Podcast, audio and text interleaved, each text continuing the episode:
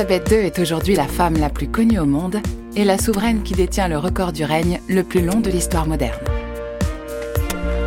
Élisabeth II, Le règne et l'intime, la série qui raconte la reine et la femme. Un podcast Marguerite Édition proposé par Isabelle River et Laurence Cruzel.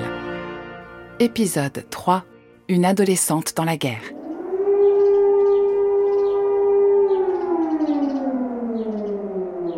En mai 1940, l'Allemagne envahit les Pays-Bas, la Belgique, le Luxembourg et la France.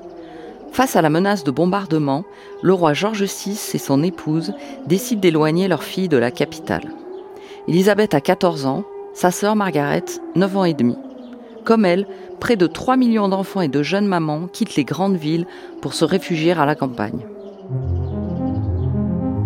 Isabelle River, journaliste et auteure de la biographie Élisabeth II dans l'intimité du règne, publiée chez Fayard. La guerre est là, et la guerre va pour la première fois contraindre Élisabeth et sa sœur, la princesse Margaret, à vivre séparées de leurs parents. Les déplacements des deux sœurs vont être tenus secrets pendant longtemps pour des raisons évidentes de, sécurité. On les installe un temps dans un petit manoir qui est situé sur les terres du château de Balmoral, en Écosse. Elles sont là en compagnie de leur gouvernante, bien sûr, dont Marion Crawford, et puis elles sont aussi en compagnie de l'une de leurs cousines euh, germaines. Leurs parents décident, euh, au bout de quelques semaines, de les hum, mettre à l'abri au château de Windsor. Le château de Windsor, c'est cette forteresse millénaire qui a donné son nom à la famille royale, qui est grande comme une petite ville, et qui est entourée de, de hautes et d'épaisses murailles. Elle est située à une quarantaine de kilomètres de Londres. Et la princesse Margaret aura ce commentaire euh, quelques années plus tard. Nous étions censés y passer un week-end et nous y sommes finalement restés pendant cinq ans. Le 7 septembre 1940, les nazis bombardent Londres. C'est la première d'une longue série d'attaques aériennes qui vont toucher une grande partie du pays pendant des mois. Le 13 septembre 1940, cinq bombes s'abattent sur le palais de Buckingham. Le roi et la reine échappent de peu à la mort. Les parents d'Elisabeth auraient pu fuir au Canada, c'est ce que leur ont proposé les autorités britanniques, mais ils ont fait le choix de rester aux côtés de leurs compatriotes et surtout de rester à Londres, au palais de Buckingham, aux côtés d'une population très durement touchée par les bombardements. Du coup, il ne leur arrive que très rarement de rentrer passer la nuit au château de Windsor et il est probable qu'à l'époque, ni Elisabeth ni Margaret n'ont vraiment conscience des dangers que leurs parents courent au quotidien.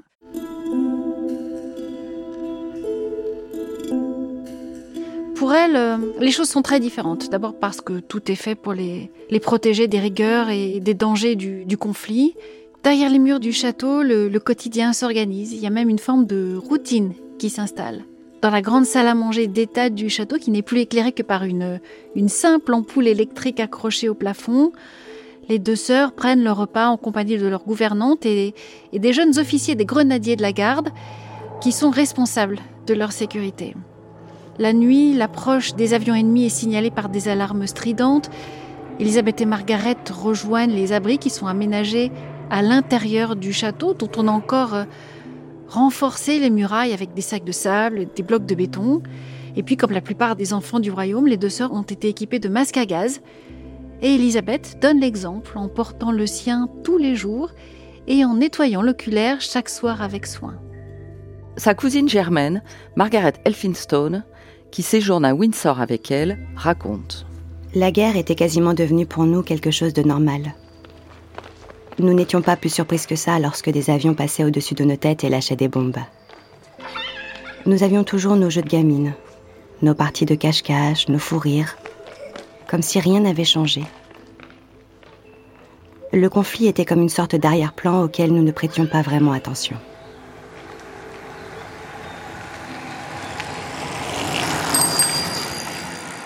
À cette époque, la question de l'éducation d'Élisabeth, l'héritière du trône, se pose aussi avec une acuité nouvelle. Outre les cours qui sont toujours dispensés par Marion Crawford tous les matins, de nouveaux enseignants sont recrutés, une française et puis une belge, la vicomtesse de Bellègue, qui est engagée pour euh, donner à Elisabeth et Margaret des leçons de français notamment et d'histoire européenne.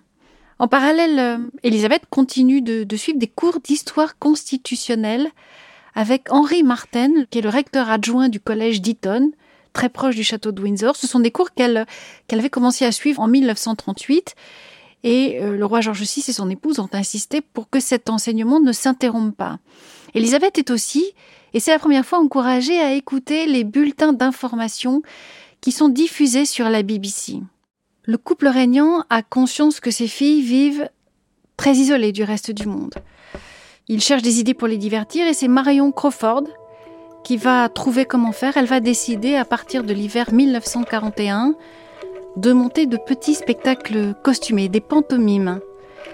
Pour l'aider, elle va faire appel au directeur d'une école voisine qui va être sollicité pour écrire les textes, superviser les répétitions, prendre en charge la direction des acteurs. Il y aura Cendrillon avec Margaret dans le rôle principal, puis il y aura La Belle au Bois dormant en 1942, Aladdin l'année suivante. Georges VI et son épouse assistent euh, chaque fois qu'ils le peuvent aux répétitions. On dit même que le roi ne déteste pas de temps à autre pousser lui-même un, refrain ou monter sur scène coiffé d'une perruque. Les témoins de l'époque iront jusqu'à décrire une ambiance de conte de fées. La guerre place également l'héritière du trône au cœur d'enjeux politiques, voire stratégiques, malgré son jeune âge, ou plutôt en raison de son jeune âge. Le ministère de l'Information utilise notamment l'image exemplaire d'Élisabeth et de sa sœur. Le conflit euh, exacerbe toutes sortes de peurs, d'espoirs, de sentiments patriotiques autour des deux jeunes princesses dont l'innocence symbolise finalement tout ce pourquoi le pays se bat. Dans le but euh, d'encourager la population à toujours plus de courage, à toujours plus de solidarité, à toujours plus d'efforts, Lilibet et sa sœur cadette vont être photographiées, tricotant pour les soldats, en train d'inspecter un avion bombardier ou encore euh, en train d'exposer leurs poupées pour récolter des fonds. Les journaux, à qui on délivre nombre d'informations sur le quotidien euh, des deux adolescentes, rapportent que la future reine verse, par exemple, plus de la moitié de son argent de poche, soit 5 shillings par semaine, à des œuvres de charité. Les photos de l'époque vont être euh, très importantes, comme sera très important, essentiel même, le rôle de la représentation de l'image de l'ensemble de la famille régnante dans les médias. Cette campagne de presse, parce qu'on peut clairement l'appeler comme ça, est destinée à montrer que la famille, dans son ensemble, respecte toutes les restrictions qui ont été mises en place par le gouvernement. Bien sûr, les conditions dans lesquelles vivent Elisabeth et Margaret sont des conditions ultra privilégiées au regard de ce que vivent euh, leurs compatriotes au quotidien. Alors on va informer, on va prendre des précautions aussi. On va informer les journaux que telle année, le gâteau d'anniversaire d'Elisabeth a été confectionné sans crème ou alors que la reine, l'épouse de George VI, fait retailler ses robes pour sa fille aînée.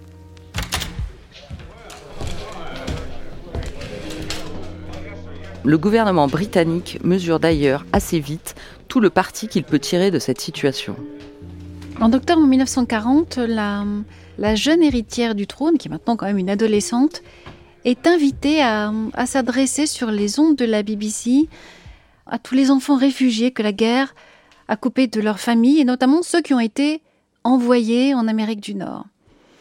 La jeune fille se retrouve pour la première fois poussée sur le devant de la scène. Au départ, l'idée, c'est qu'elle euh, inaugure une série de programmes radio qui vont mettre en avant le rôle, la place des enfants dans la défense de la nation. Sa courte allocution, dont le texte a bien sûr euh, été écrit à l'avance, mais auquel elle a ajouté quelques phrases euh, plus personnelles, est diffusée simultanément en Grande-Bretagne, au Canada et aux États-Unis où on espère qu'elle contribuera à ébranler l'isolationnisme de l'opinion. Vous êtes des milliers dans ce pays à avoir dû quitter vos maisons et à vous retrouver séparés de vos pères et de vos mères. Je peux vous dire sincèrement à tous que nous, les enfants qui sommes restés au pays, nous sommes pleins de gaieté et de courage. Nous essayons de faire tout ce que nous pouvons pour aider nos valeureux marins, soldats et pilotes, et nous nous efforçons aussi d'assumer notre propre part du danger et de la tristesse de la guerre. Mais lorsque la paix sera revenue, souvenez-vous qu'il nous appartiendra à nous, les enfants d'aujourd'hui, de faire du monde de demain un monde meilleur et plus heureux. Le succès de l'intervention radiophonique d'Elisabeth est tel que la BBC l'enregistre sur un disque de gramophone, mise en vente aux États-Unis et dans tous les pays de l'Empire. Le secrétaire de Winston Churchill, Jock Colville, qui écoute l'adolescente ce jour-là, aura lui-même ce commentaire. Sa voix était des plus impressionnantes. Et si la monarchie survit, la reine Élisabeth II devrait connaître un grand succès en tant que reine de la radio. Plusieurs témoignages, notamment celui de sa gouvernante Marion Crawford, permettent de brosser le portrait d'Élisabeth à l'époque. On l'a dit à la fois hum, timide, volontaire. On dit aussi qu'elle a un côté très conformiste, qu'elle n'est pas très communicative. On la trouve aussi intelligente, à l'écoute des autres, plutôt mûre pour son âge sans doute, avec un côté euh, très attentif. Sa professeure de français de l'époque, elle met en avant son naturel, sa joie de vivre. Ce qui est certain quand même, c'est qu'à 15 ans, euh, elle sait maintenant qu'elle ne sera jamais comme les autres. La guerre, la maturité aussi, ont peu à peu raison de son insouciance. La guerre, mais aussi le caractère en fait inéluctable, inévitable de ce qui l'attend. L'obligation dans laquelle elle se trouve, et elle se trouvera toujours de se conformer à ce qu'on attend d'elle, d'accepter ce qui vient, et, c'est tout. La Seconde Guerre mondiale soude aussi encore euh, un peu plus la cellule familiale que forme le couple régnant et ses deux filles. Cellule familiale qui a tendance euh, à vivre un peu repliée sur elle-même. Georges VI n'a jamais été un homme qui cherche le contact extérieur. Au contraire, c'est un homme qui n'est justement heureux que lorsqu'il est avec sa femme et ses enfants. Et l'existence très protégée qu'Élisabeth mène pendant toute la durée du conflit va quand même avoir pour conséquence de la couper de la vie, du quotidien, des réalités des jeunes gens de son âge, en dehors du petit groupe de connaissances triées sur le volet qu'elle rencontre à intervalles réguliers, ce qui va quand même accentuer encore un peu plus chez elle sa difficulté de toujours hein, à montrer ses émotions, ses sentiments. Dans ses mémoires, Marion Crawford confiera Une fois que vous aviez sa confiance et son amour, vous les aviez pour toujours. Mais elle ne les donnait pas facilement le roi et la reine familiarisent leur fille aînée avec son futur rôle. Elisabeth rejoint de plus en plus régulièrement ses parents au palais de Buckingham, notamment lorsque des personnalités y sont invitées, comme Eleanor Roosevelt en octobre 1942. La princesse est alors âgée de 16 ans. L'épouse du président américain la décrira ainsi. Elisabeth a beaucoup de caractère et de personnalité. Elle m'a posé beaucoup de questions sur la vie aux États-Unis, des questions sérieuses. Pour Elisabeth, pas d'université bien sûr, mais un apprentissage. Je pense qu'on peut l'appeler comme ça. Elisabeth a été nommée colonel en chef des grenadiers de la garde au début de l'année 1942. Elle prend ce rôle très à cœur. C'est là d'ailleurs le, le premier signe, la première manifestation de l'engagement qui sera toujours le sien au service de ses armées. Trop peu de documents, trop peu de témoignages sur le sujet sont parvenus jusqu'à nous pour pouvoir dire si, oui ou non, Georges VI a, pu ou su consacrer du temps à la formation de sa fille en tant que future reine. Ce qui est certain, en revanche, c'est qu'il l'a profondément influencé par l'exemple. Georges VI est un père assez strict, mais son entourage se souvient aussi d'un roi qui est attaché à hum, parler à sa fille aînée exactement comme s'il s'adressait à un égal. Élisabeth, de son côté, voit le bon sens, l'intégrité, la profonde humilité, le courage avec lesquels son père remplit sa fonction. Georges VI sait que sa fille aînée va bientôt devoir assumer des responsabilités, prendre toute sa place sur la scène officielle, apparaître dans les événements où la présence royale est requise. Il faut donc commencer à l'y préparer sans attendre sa majorité. À l'époque, on est au début des années 40, l'âge de la majorité en Grande-Bretagne est fixé à 21 ans, mais le cap des 18 ans revêt tout de même une importance toute particulière pour l'héritière du trône. Alors, avec l'appui du Premier ministre Winston Churchill, son père promulgue en septembre 43 une nouvelle loi qui va faire d'Élisabeth un conseiller d'État. Les conseillers d'État, ce sont les cinq personnes majeures les plus proches du roi dans l'ordre de succession, son époux, son frère, sa sœur, etc., qui ont le droit d'effectuer certaines des tâches du souverain remettre des décorations, par exemple, signer certains documents, recevoir des dignitaires, lorsqu'il n'est pas là ou lorsqu'il n'est pas en mesure de le faire. Les années de guerre sont celles qui voient Élisabeth se métamorphoser. Il y a sans doute eu pendant toute la durée du conflit, pour des raisons de propagande principalement, la tentation de figer l'image d'Élisabeth dans une espèce de cocon euh, de perfection juvénile, d'innocence. Mais l'adolescente entre dans l'âge adulte. Et la jeune femme qui fête son 18e anniversaire en avril 44 est bien sûr très très différente de la fillette de 13 ans et demi qui avait vu le conflit débuter en septembre 39. Dans toutes les résidences royales, elle a maintenant droit à des appartements privés où on lui attribue aussi sa, première dame d'honneur. Et sa présence est de plus en plus demandée aussi par les Britanniques. Alors début 44, le roi et la reine l'emmènent effectuer une tournée du, du Pays de Galles, une tournée officielle. Et quelques mois plus tard, elle va baptiser, seule, un navire de guerre, le HMS Vanguard. L'héritière de George VI prend la présidence d'un hôpital ainsi que celle de la Société nationale de prévention de la cruauté envers les enfants. Mais sa plus grande fierté est ailleurs. En dépit des réticences de son père, elle l'intègre en février 45, elle n'a pas encore 19 ans à l'époque, ce qu'on appelle le service territorial auxiliaire, qui est la branche féminine de l'armée britannique. Pendant quelques mois, le second subalterne Elisabeth Alexandra Marie Windsor va apprendre à démonter, à remonter des moteurs de camions, à conduire toutes sortes de véhicules militaires et surtout elle va partager le quotidien des autres femmes de son âge, des autres volontaires qui sont là, qui se sont engagés dans l'ATS. ATS, l'acronyme britannique du service territorial auxiliaire. Et c'est une période qui lui donne, pour la première et sans doute pour la dernière fois de sa vie, la possibilité de se comparer aux autres jeunes filles de son âge, de tester ses propres aptitudes dans un univers euh, totalement déconnecté de celui de la royauté. Une expérience unique et une expérience qui va la marquer pour le restant de sa vie. Le 8 mai 1945, jour de la capitulation de l'Allemagne nazie, une foule immense se rassemble devant les grilles du palais de Buckingham. Et sur les antennes de la BBC, une voix bien connue va prononcer des paroles historiques.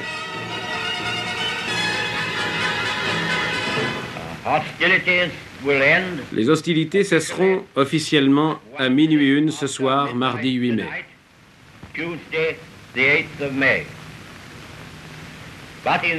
Mais afin d'épargner les vies humaines, le cessez-le-feu a été appliqué hier sur tous les fronts. Ainsi, la guerre allemande est terminée.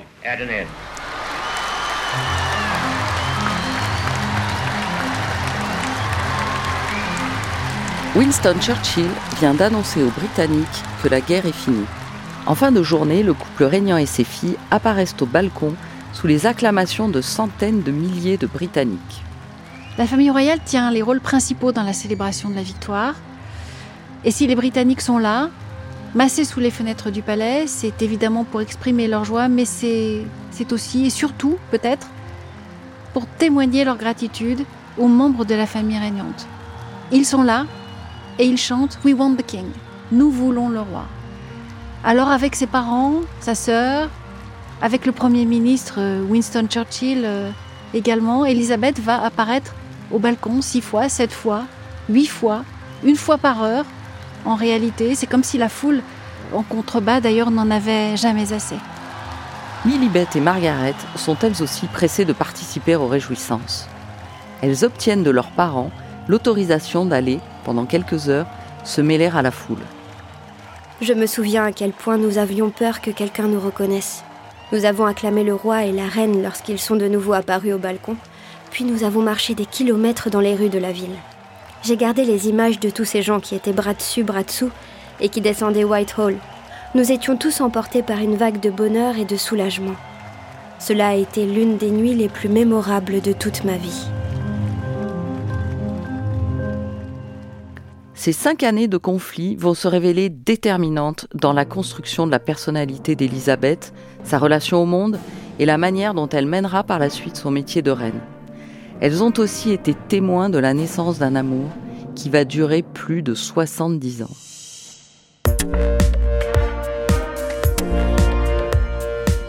Ainsi se termine le troisième épisode de notre série Élisabeth II, Le règne et l'intime, une production Marguerite Édition réalisée par Logarithme.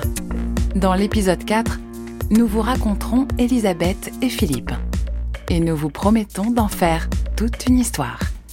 Rejoignez-nous en suivant Marguerite-édition pluriel sur Instagram et Facebook.